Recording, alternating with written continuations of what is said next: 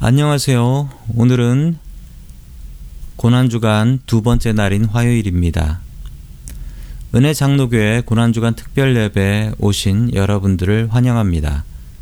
경건한 마음으로 하나님 앞에 예배드리겠습니다. 다 함께 사도신경으로 신앙 고백하겠습니다.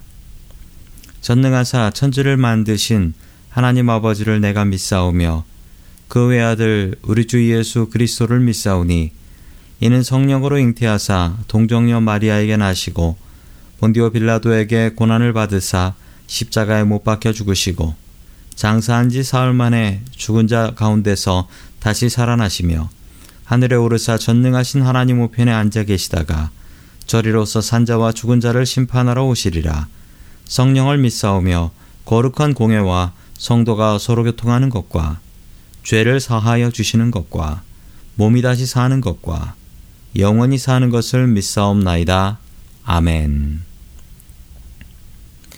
다 함께 주님의 보혈을 생각하시면서 주보혈 날 정결케 하고 찬양 드리겠습니다.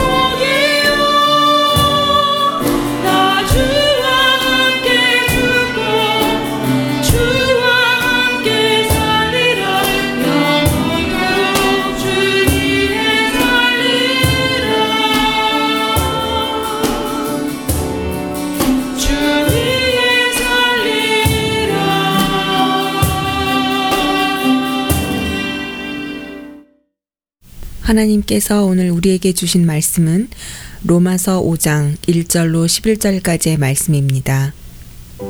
그러므로 우리가 믿음으로 의롭다 하심을 받았으니 우리 주 예수 그리스도로 말미암아 하나님과 화평을 누리자. 또한 그로 말미암아 우리가 믿음으로 서 있는 이 은혜에 들어감을 얻었으며 하나님의 영광을 바라고 즐거워하느니라. 다만 이뿐 아니라 우리가 환난 중에도 즐거워하나니 이는 환란은 인내를 인내는 연단을 연단은 소망을 이루는 줄 알미로다. 소망이 우리를 부끄럽게 하지 아니함은 우리에게 주신 성령으로 말미암아 하나님의 사랑이 우리 마음에 부은 바 됨이니 우리가 아직 연약할 때 기약대로 그리스도께서 경건하지 않은 자를 위하여 죽으셨도다.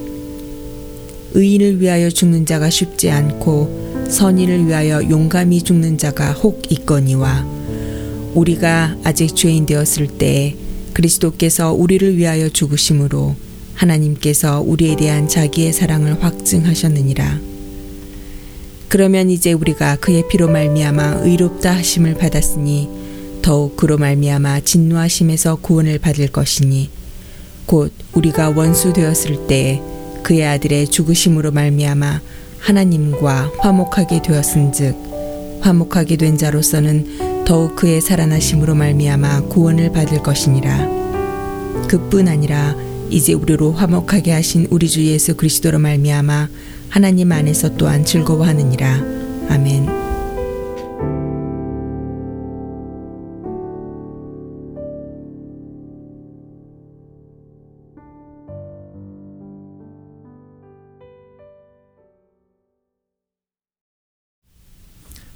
사람이 사랑을 하게 되면 희생을 합니다. 사랑하는 사람을 위해서 자신을 희생하고 또한 희생하면서도 기뻐합니다.